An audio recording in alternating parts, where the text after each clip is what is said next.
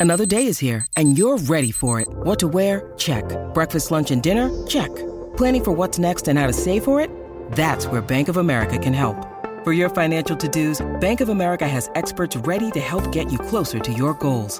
Get started at one of our local financial centers or 24-7 in our mobile banking app. Find a location near you at bankofamerica.com slash talk to us.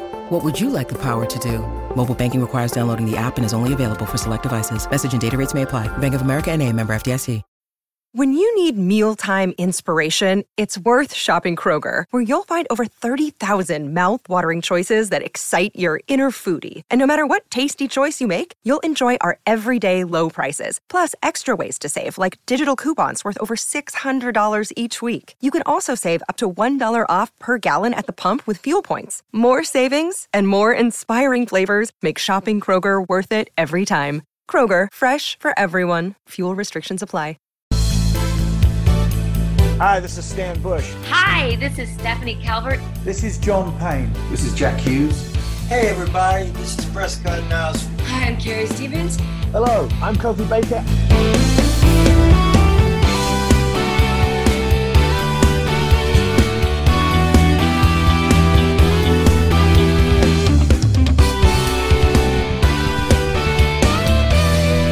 And you're listening to Play That Rock and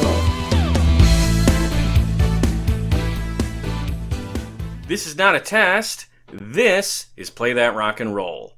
I'm your host, Joe Kay, and today our guest is Bebe Buell, the author of the new book, Rebel Soul Musings, Music, and Magic. Now, if you're a subscriber to this channel, you might remember that I spoke to Bebe Buell earlier this year when I visited Rockin' Pod in Nashville back in March. Bebe was one of the special guests at that event, and she visited our booth for a short interview. Now, with how Rockin' Pod was set up, we were only able to speak to her for 15 minutes, and at that point, I had also not read her book. I bought a copy of her book at the event, and I made a point to read it this year so I could invite her back on the show to talk about what it was like writing the book and also what went into it. And, as an added bonus, today we're going to have a special guest co host. Yes, someone who was a previous guest on this show, Abigail Devoe from the YouTube series Vinyl Monday. She also read Rebel Soul, and Bebe's name came up when I interviewed Abby on this show a few months back. So I thought this would be a good opportunity for a collaboration. Abby agreed, so she joins us today to ask Bebe a few questions of her own. So, in this interview, we cover a lot of great topics. We talk about some of the things that she wrote about in Rebel Soul.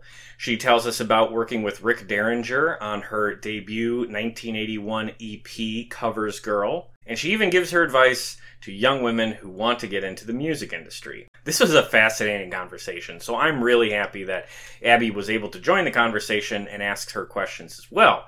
So, of course, I'd like to uh, say thank you to Abigail Devoe from Vinyl Monday. I encourage anyone who's a fan of this channel to check out her channel. She just posted an epic two and a half hour video called A Brief History of the MC5. It is a fantastic video. You should definitely check it out.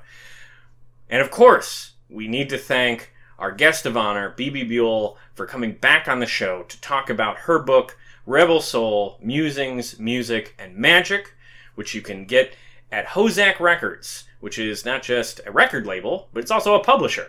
They've published Bebe's book, and they have also reissued and remastered that EP I mentioned earlier, Covers Girl, and added two bonus tracks, which includes her cover of T Rex's Get It On Bang a Gong. And you might find this interesting. Her cover version of Get It On is what inspired John Taylor to record it a couple of years later with what became The Power Station. So, not only is Bebe's cover a great version of that song, it's also a really interesting point of classic rock history. So you can check that out on the reissue of Covers Girl. You can get that at HoZac Records. And you, of course, can find Bebe Buell online at bebebuell.org, or you can find her on Instagram at RealBebeBuell.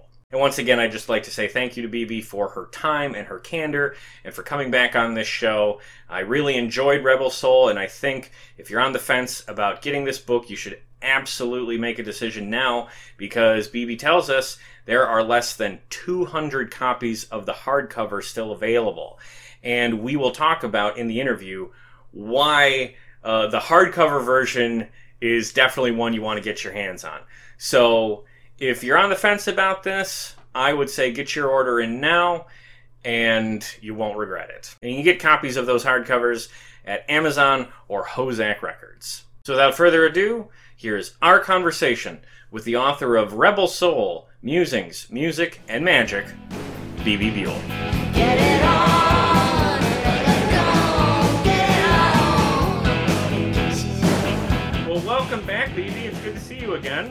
Nice to see you too. All right. Well, last time we talked, it was in Nashville for Rockin' Pod. Uh, yes, Rockin' Pod. Uh, the booth for a little bit. And when we spoke, you told me to do two things. One, get on Instagram, and two, to learn about HoZac Records. And I'm happy to say I've done both.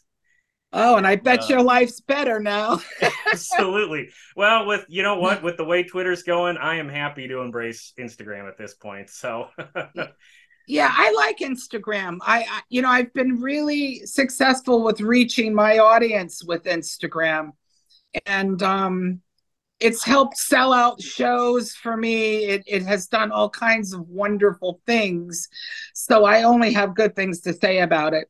But see, I don't use it as a political platform. I, I use it more as an inspirational platform. I try to uplift people. Yes, absolutely, and communicate. You know, it, it gives us a better sense of like, you know, what's Yeah. going on with you. Let's talk about HoZac for a second. They published this book, Rebel Soul: Musings, uh, Music, and Magic. And I know they also uh, did the reissue and the remaster of your first EP, Covers Girl. I'm going to ask you Covers girl. that. Yes. Yep. There's an S you- on that cover. Yes, and it's it, it's it sounded great. I listened to it again today.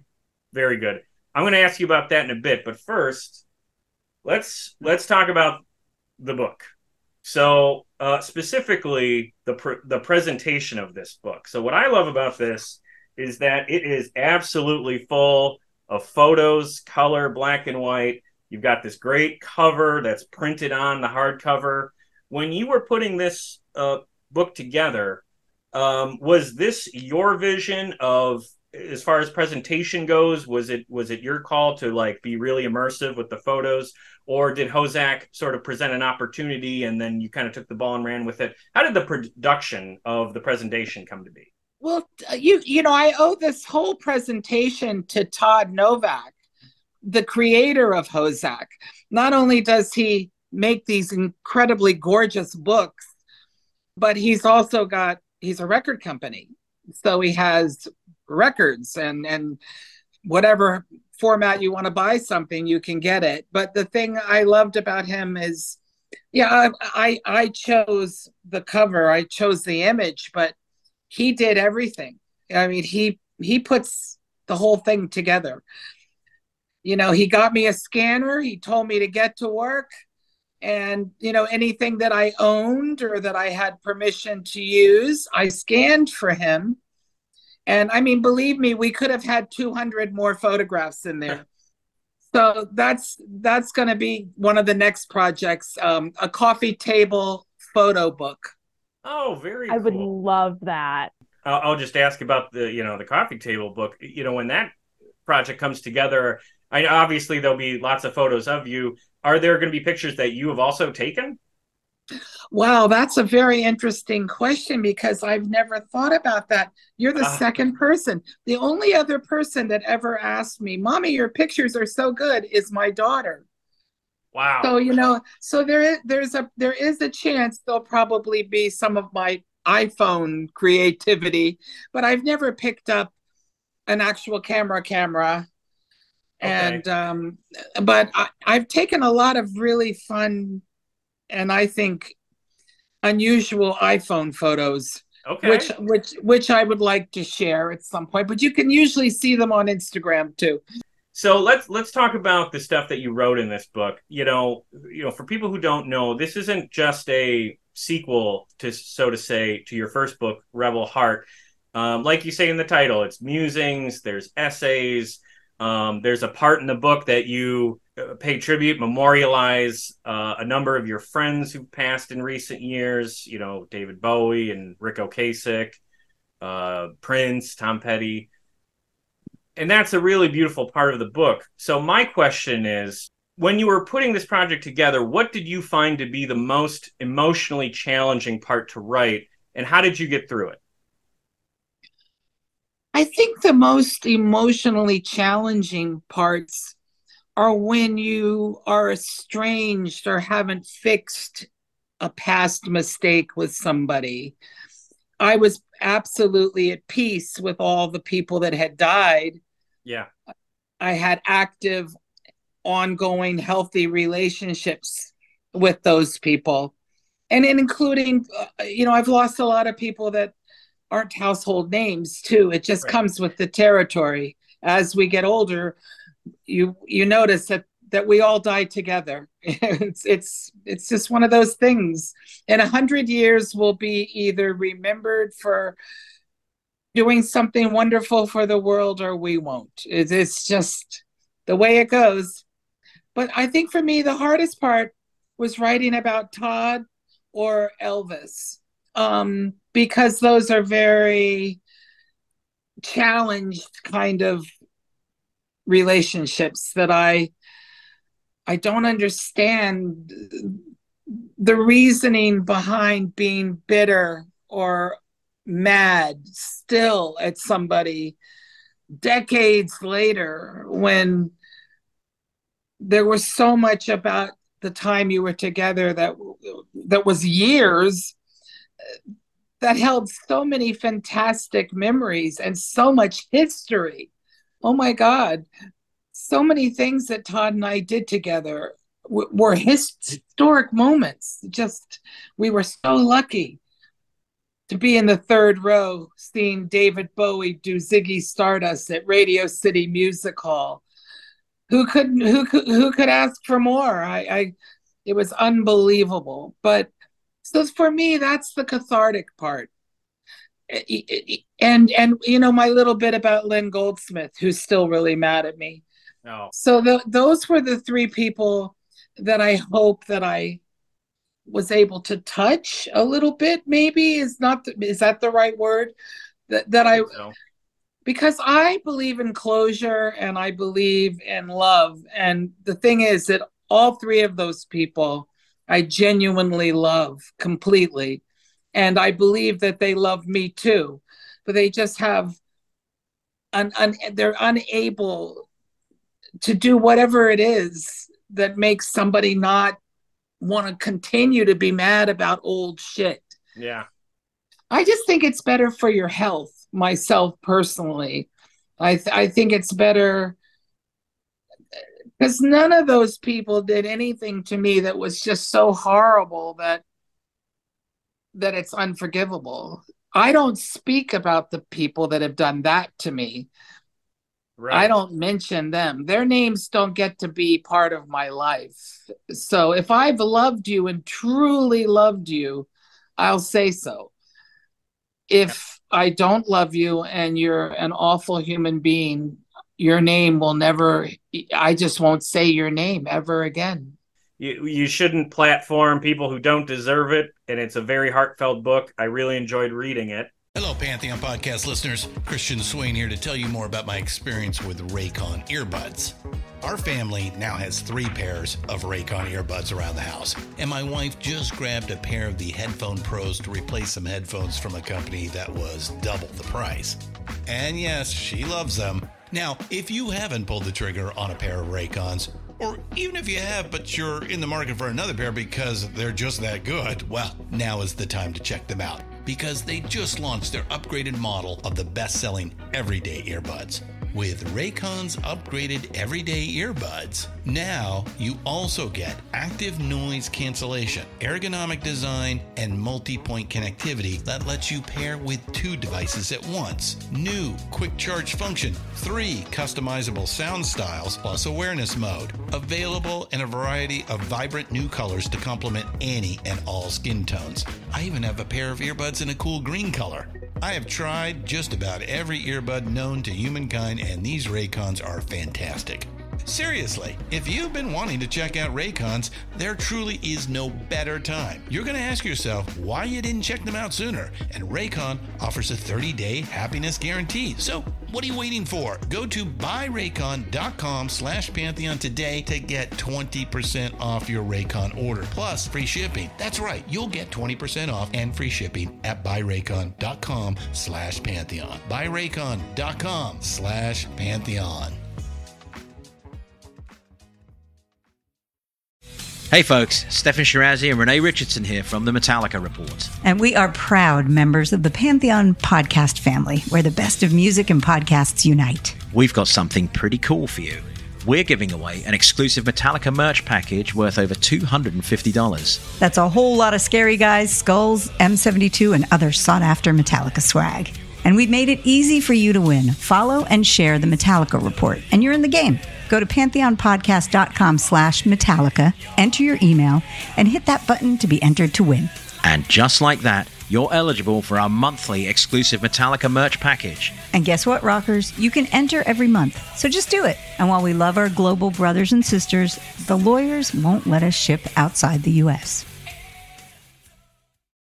uh, I want to pivot to the Covers Girl reissue because we talked about it a little bit in Nashville. Um, but what I wanted to ask you uh, about was last time we talked about Ric Ocasek, but we didn't get a chance to talk about your work with Rick Derringer, who I know is married to your friend. You know, could you tell me a little bit about what it was like back in the day working with uh, Rick Derringer? Oh, well, Rick Derringer, as you know, was the producer de jour for a while there.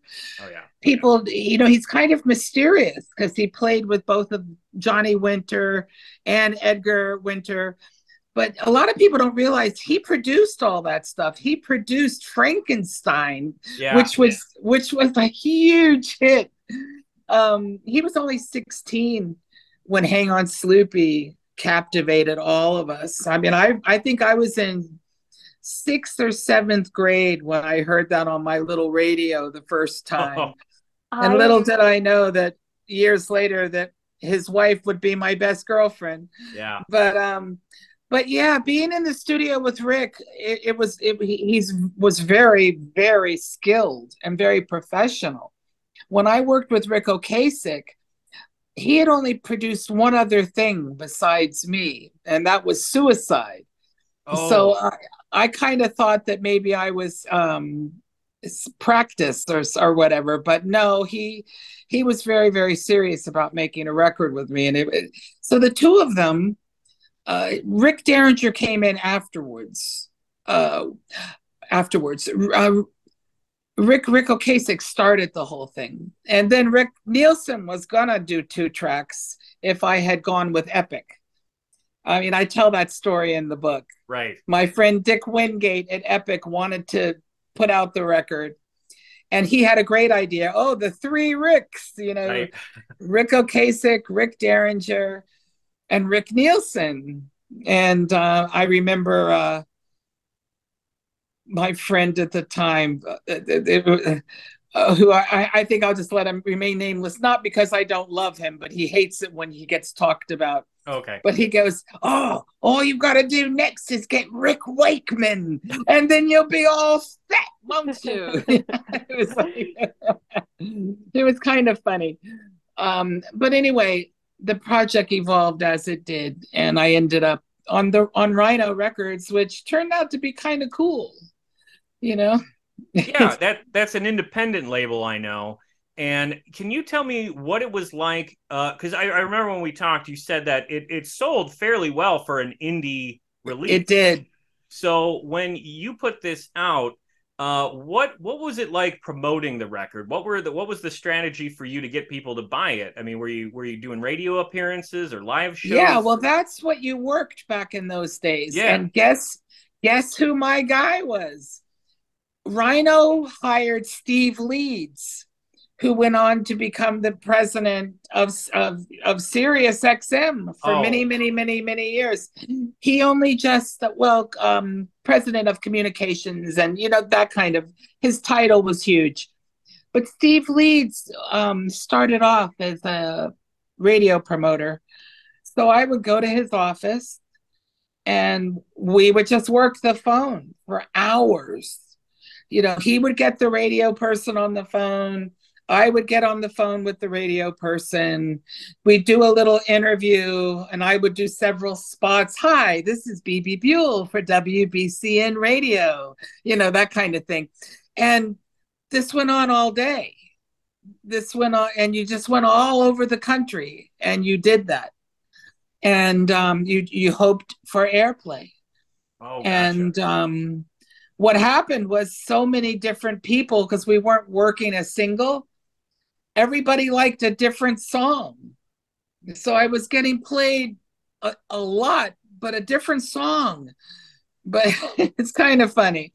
But the one that seemed to resonate with everybody the most, and that became sort of a little semi dance hit in the clubs, in the cool dance clubs, was Fun Time. Right. So, yeah, I want to re-record Fun Time someday. Yeah, that'd be interesting. Yeah, I was listening to it today. That is definitely one of the better tracks on the EP. I mean, I'd love to do it now that my voice is more seasoned.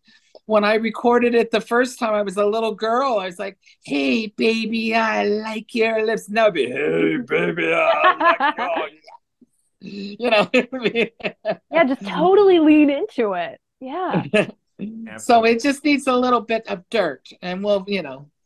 But that seemed to be the one that the radio was playing all the time, and um, it was a little long for it to be a single single. So it just went the way it did. They put out a single in the UK on a label called Moonlight, and they did Little Black Egg. That was the one that they thought was going to be the hit, or at least that Ric Ocasek was hoping was going to be the hit. Was Little Black Egg. But anyway, that that EP, I did all the same stuff you do if you're on a major label. We worked the radio, we worked the radio hard, and I toured. Oh. So, and back then when you toured, you toured. It was you know real kind of touring. Yeah. You know, you get in the van, you have your trailer with your gear. Somebody has to sleep in the van so you don't get robbed. right. And it's, I'm glad I did it. I, you know, I, I I've played a lot of clubs, man. Oh, for sure. You know, that was going to be my next question. Just thinking about um, when it comes to playing live gigs, you know, over the years, obviously your set list has changed. I saw you play at uh, East Side Bowl in March, and I remember you playing Alice Cooper's "Is It My Body" and uh, "Love Removal Machine" by the Cult. You Yeah. know, when you're when you play shows nowadays, how do you pick the songs uh, that you want to play, and and what are some of your favorite songs to play? Well, it's always fun when you do a cover for it to be a song that you really like. Um, and I judge it by the audience's reaction. And I get, I, I can't play without doing Love Removal Machine anymore.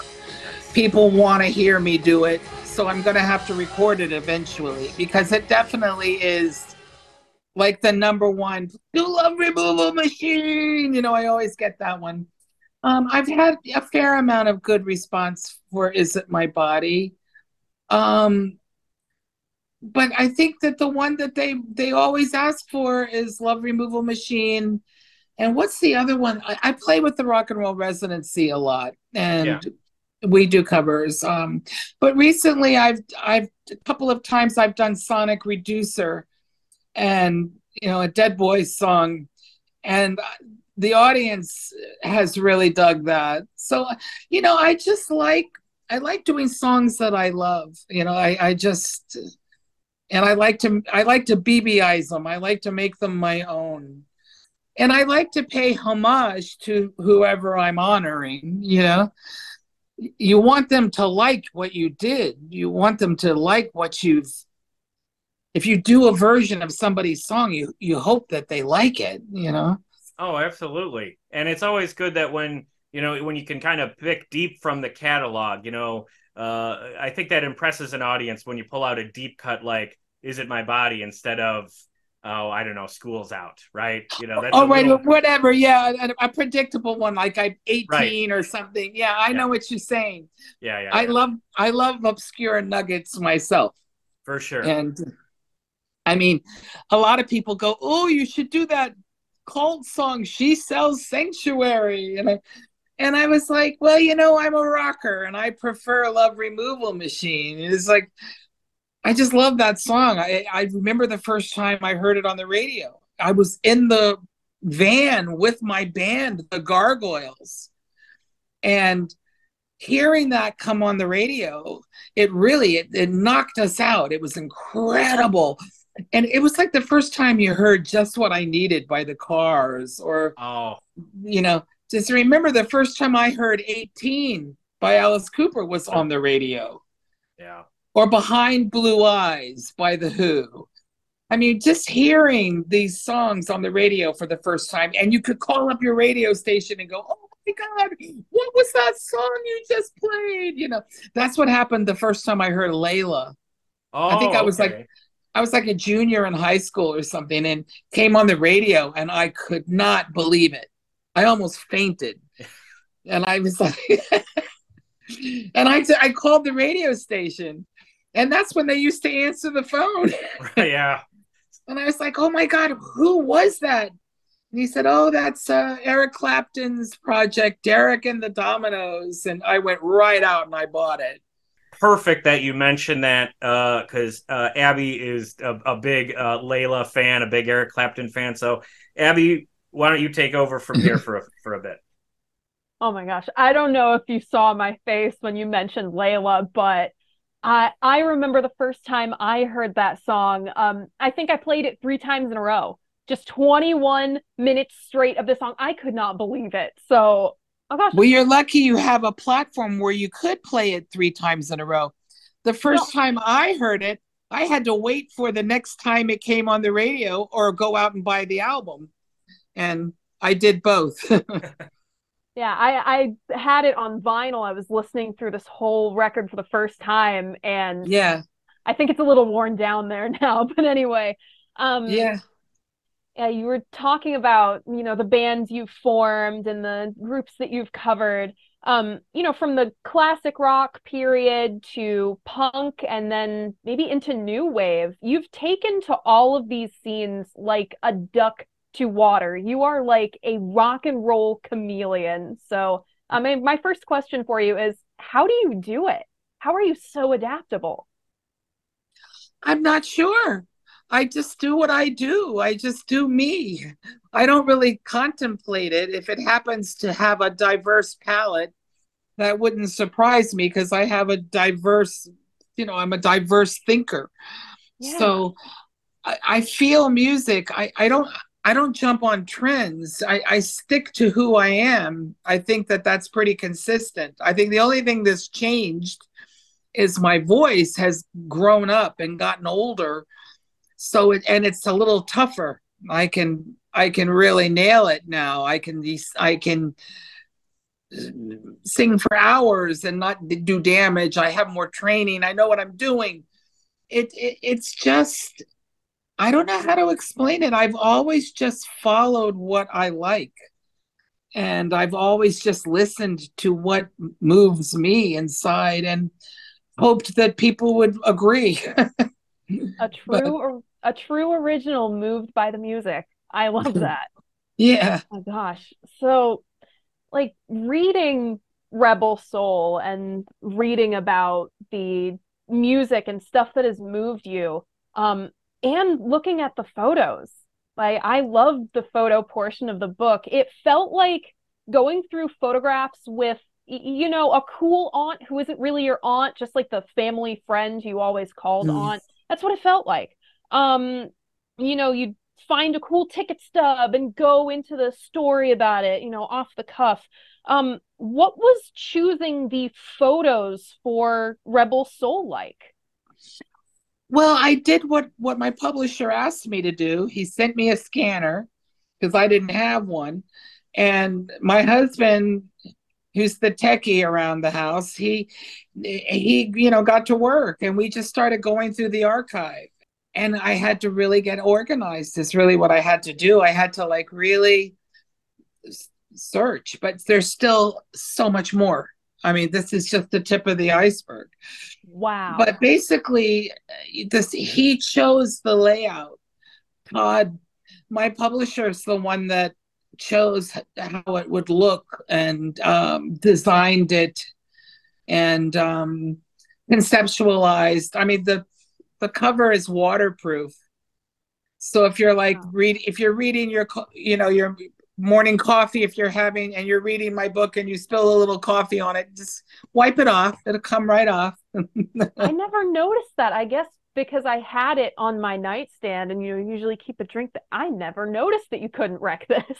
you know i don't want anybody to go spilling things on it Yeah. just because it's waterproof but Yeah. just in case but I, I just thought that the packaging was beautiful and i i love the, the textures and just the work that todd does is really beautiful. It's nice. Growing up, did you have any experiences, you know, with the women in your life where you would go through their photos and Oh, talk about those stories? What was that like? well my mother was a model. So you know she has liv and i have a lot of her stuff. And of course liv immediately went out and framed everything and we've got beautiful pictures of my mother and um my mother always kept a lot of photos of me and i've only got one or two of me with my dad though because i didn't know him well which i talk about a little in the book but it's it's uh it's i guess it is a family thing how you how you care about photographs and uh i always kept everything so i i'm glad i did i'm really glad that i did looking We're- back on it now we're really glad that you kept all of that too. Um, your archive must be amazing, and I can't wait to see more of it. oh Um, thank you Speaking of your photos, what you've kept, and um, your Instagram.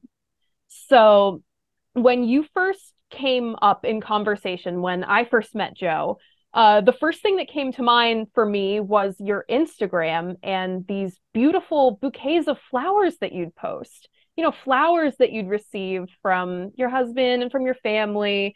Um, I promise this is going somewhere. Flowers are kind of a lost art of etiquette, which you talk about a little bit in the book. uh, what's a lost art of the etiquette of the music scene? You know, what's that last bit that what is the etiquette of what the what's a lost art of you know the etiquette of rock and roll? What Oh, what that- about well, that is rock and roll- I think the art of giving flowers and and writing letters, I think it still exists within some circles.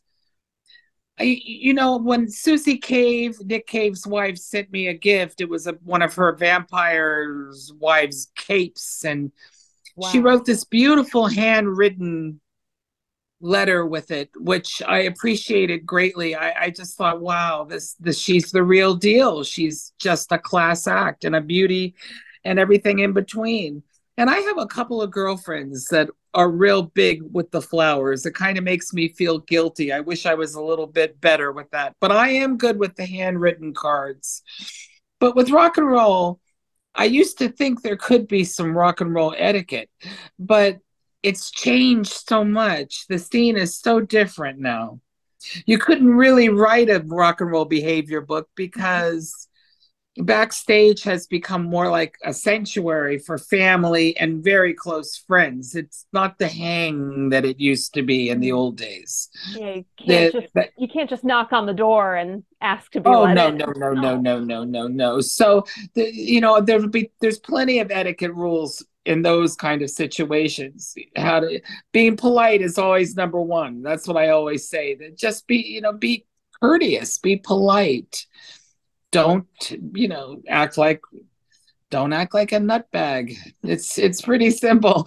But I I think the long lost art of a lot of things has dissipated because to, for me, I feel I feel like Patti Smith, I think, feels the same way about her Instagram that I feel about mine. It's become more of like a diary for me, like a daily diary where I look back, where I look at the day, where I look forward.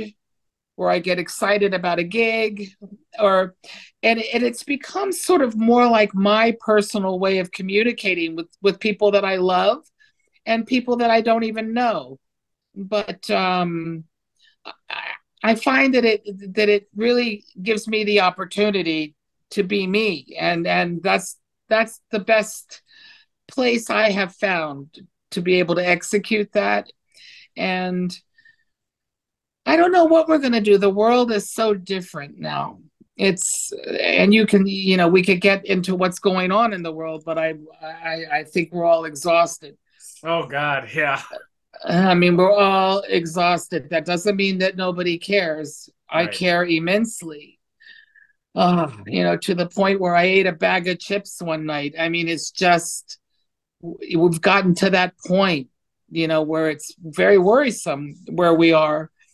But but in every war and in every upheaval in our world, there's always entertainment. It's very important. People need it. They need it more than ever when we're going through the things we're going through. People need love and they need entertainment. And, you know, I'm perfectly happy to do both. Absolutely. Um, this is more of an open-ended question, maybe in line with the last one. What advice would you have for a young woman traversing the world of rock and roll? What, what uh, to be a musician um, or A mu- just embracing the, the world? A musician, a muse, a writer, any Well, being a muse is not a, a, a good paying job. I, I wouldn't recommend that. I mean, being a muse is something that either it encompasses your life or it doesn't. You can't just go, hmm, I think I'll be a muse. Um, um, in order to to muse something, uh, you're you you need to be uh, part of it. You know, you, you know, it, it's it's hard to explain. It's hard for me to put it into words. So that right there, check that off. I mean, anybody that just wants to hang around musicians, I think those days are kind of past. I um I don't think there's really that kind of scene anymore where people can just frolic together and go chase the rock bands. Those days are really over. It's we live in such a different world now. And bands are scared because of the Me Too movement and because everybody from the 70s is getting sued for inappropriate behavior and it's it's uh, life on the road now is all about family and doing great performances um, so if you like that family life uh, you bring your kids and your family along with you on the road now. Um, but being a musician that takes complete 100% dedication and you have to be really serious and you have to will, be willing to suffer because it, you don't get everything handed to you all at once that's for sure. And i think that's why people are excited about a town like nashville because somebody like taylor swift can be discovered when she's 17 years old in a tiny little place called the bluebird and there's that that element in in nashville that i find exciting i've been here 11 years now and it's very refreshing. The music scene is always recharging, changing. It's very active. Now, the political scene here needs a lot of work, but um, we are a red state. We're turning purple. Well, we are purple now. There's a lot of blue here because of all the transplants. But but any advice I would give a young girl is be a musician if you have truth and dedication inside of you. If you're going to learn an instrument, if you're a singer or a songwriter, don't wait, don't dilly dally, just get to work, do it. Even if you're 14, you know what you want when you're 14. I did. I knew what I wanted when I was 10. So it's it's really okay. But I think if anybody is aspiring to meet a rock star and get married and to be a rock wife um i think you have to have your own thing going uh, you really, it's very, very important in this world. Women can't just float around like they used to. Uh, it's very different.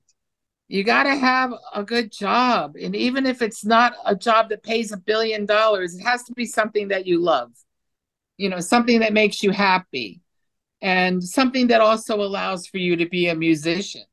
So that that takes getting started early.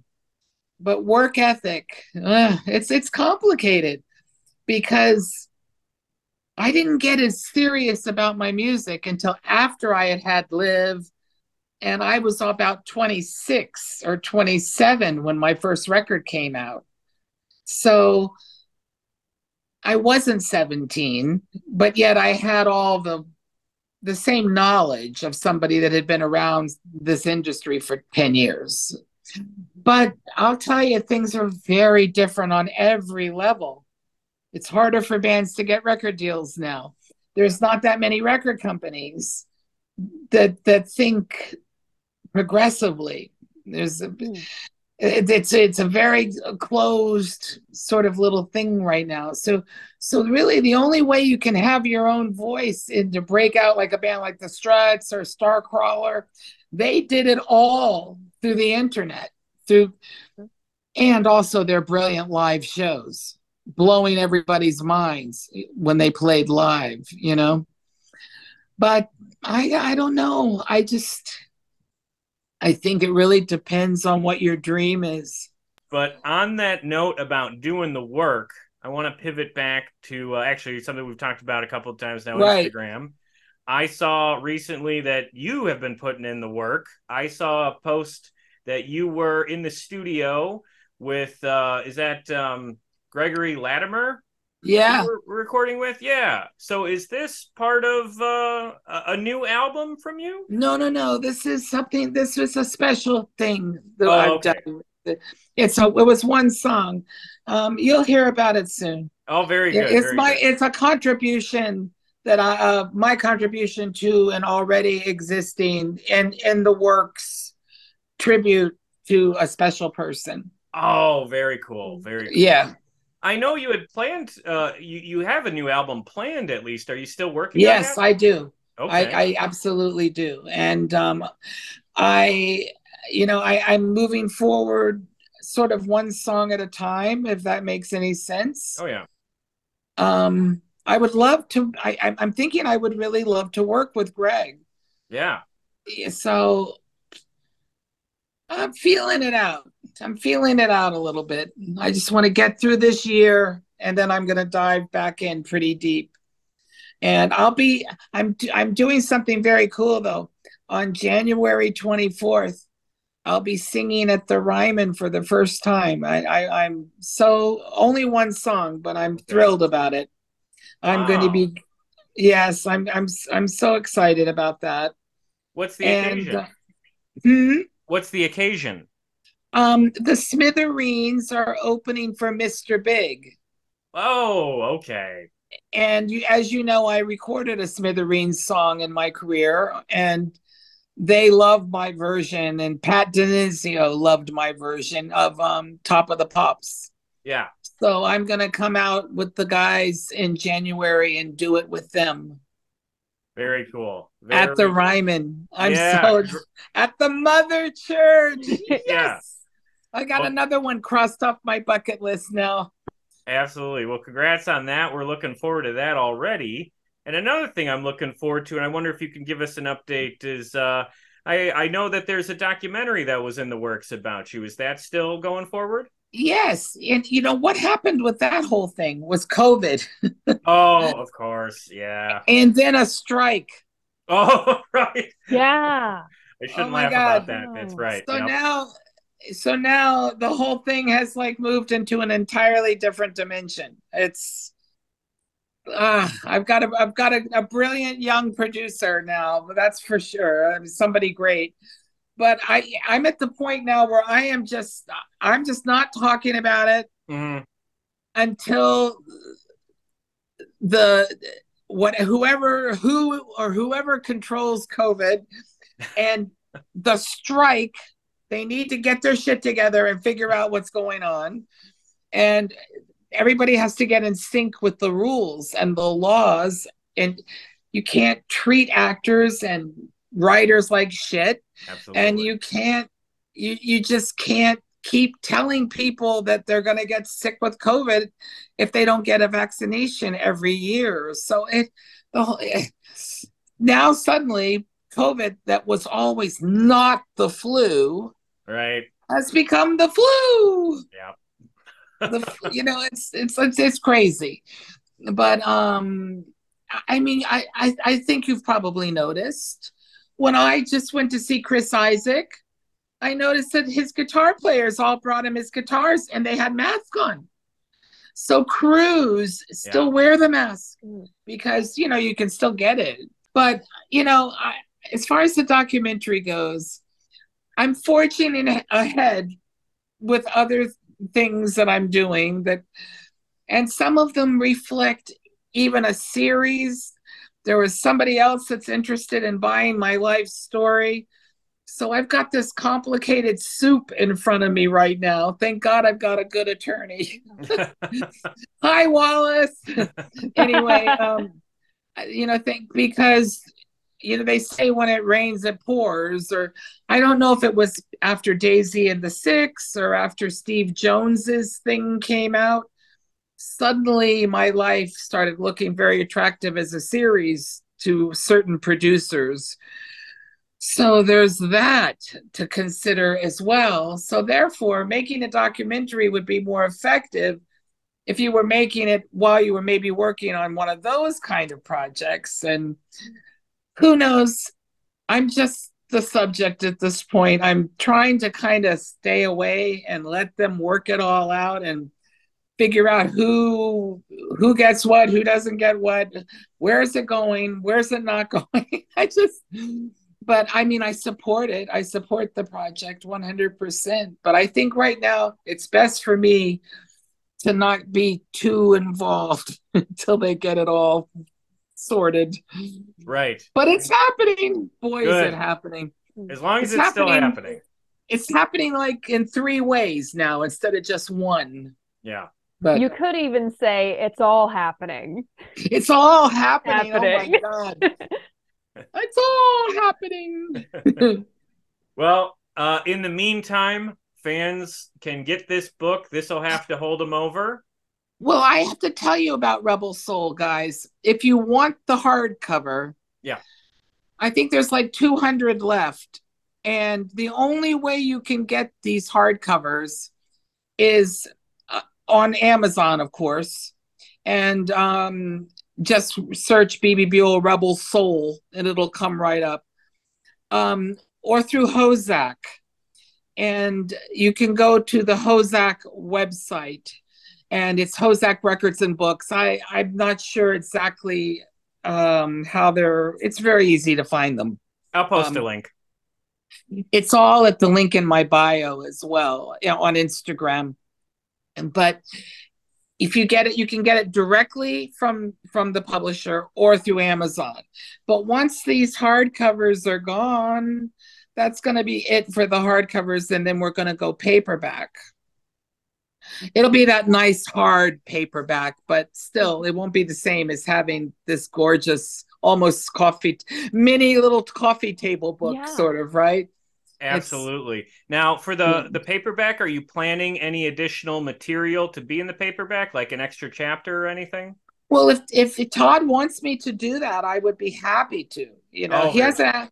If Todd wants me to um add something or, yeah, I would love it. And I just had another. um Oh, did you read the Pres- Preservation Society books that HoZac put out uh, no, unfortunately, I have not. I've the not read that. the um the albums that the the coolest albums ever made that didn't hit the top 100 they have Oh. volume one and volume two Okay. well i did a chapter in both of those books i did the flaming groovies for vo- volume one and i i did um johnny winter and for volume two but you gotta they put out great books and their photo books are beautiful they're really cool. Nice. So HoZac, you guys, that's H O Z A C. Will you you'll you'll turn them onto that, won't you? Oh, absolutely. I just think it's really cool that you originally released Covers Girl on an indie label back in the early 80s, and now, all this time later, it's only appropriate that the reissue comes out on an indie as well. Full circle. Yeah, well, I I um I support the indie market. I Yeah. support in, independent labels, independent music, independent artists. I mean, some of the best bands I've ever seen don't have big budgets, but they can still pack the same room that the guy with a big budget can can pack.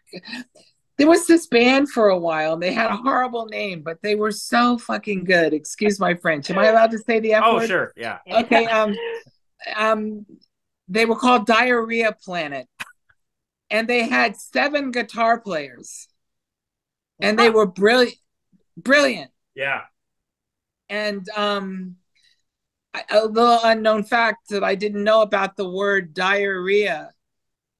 If you ask an Asian person what their favorite American word is, they say diarrhea because it's so beautiful. The way it, they, they think the the Oh. whole way the word flows is beautiful. but I don't know how they got the, the name Diarrhea Planet. They became DP after a while. But um they were so good and they were getting huge. They were one of those bands that everybody saw them flip couldn't believe it. It was just crazy. You can Google them. I, I Um, will, but I'm going to be very careful about spelling that very specifically when I Google. But I anyway, don't want to get just- any accidental results. no, but I'm just saying they Yeah. just did like a you know a get together comeback gig again, and the place was mobbed. And the same with my husband. His band Das Damen Yeah, just oh. did a re, uh, did a reissue, and they're playing a few shows here and there again, and it's amazing. The fans, I guess, Uber fans, fans that really care about you, they stick with you forever. I have people that come to see me that came to see me 30 years ago. It's wild. It, it it's it's part of it. It's part of why I love what I do because of, of the connection. Absolutely.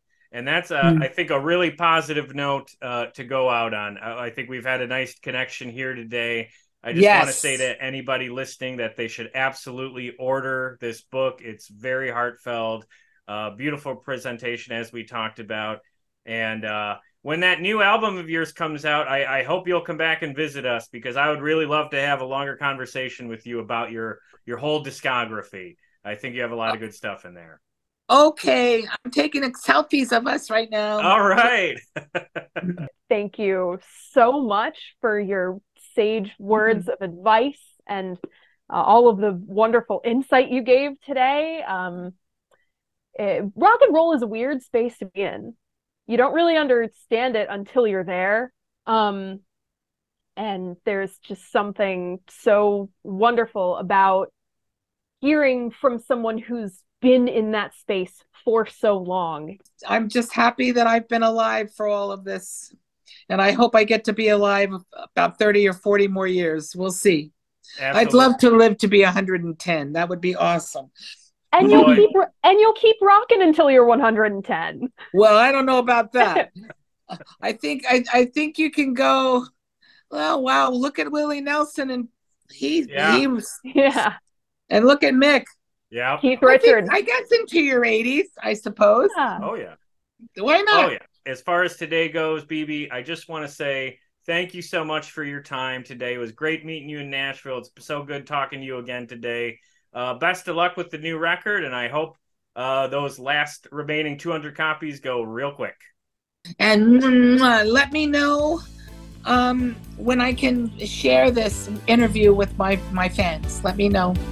Absolutely. Probably in about Okay. two weeks. Okay. Okay. All right. All right, Bebe. You take care now. Bye, bye, guys. Hey, thanks for listening. If you enjoyed this episode, please remember the big four things you can do to support this show that don't cost a dime. Number one, listen to the show. If you're hearing this now, that means you did this part already. Thank you. There is an infinite amount of content out there, so you choosing to spend some time listening to this show means means a great deal to me. Number two, if you like what we did here, please recommend this show to family, friends, or anyone you know who's looking for a podcast, particularly about music. Share our links in Facebook groups, subreddits, and recommendation threads. Whatever you can do is highly appreciated on my end. Number three, find us on social media. Follow us on Twitter at Play That Podcast. Like us on Facebook at facebook.com slash play that podcast. And subscribe to our YouTube channel at youtube.com slash c slash play that rock and roll. Lots of great material like photos and vlogs on all three platforms, as Play That Rock and Roll is very much meant to be a content hub as well as a podcast. And finally, the big ask. Number four, please give us a five star rating and a positive review on Apple Podcasts or wherever you get your podcasts. I know this part is a hassle, but it really does help the show a great deal. Not just because it affects the algorithm, but also because it gives me something I can point to when pitching this show to potential guests. The more social media followers and positive ratings the show has, the better chance I have for booking high profile guests for interviews. So if you take a moment to give us even just a five star rating, you are actively giving us a tool to do bigger and better things here. But whatever the case, I appreciate any and all efforts you take to support us here at Play That Rock and Roll. Be sure to join us next time for more great stories and music from the world of classic rock.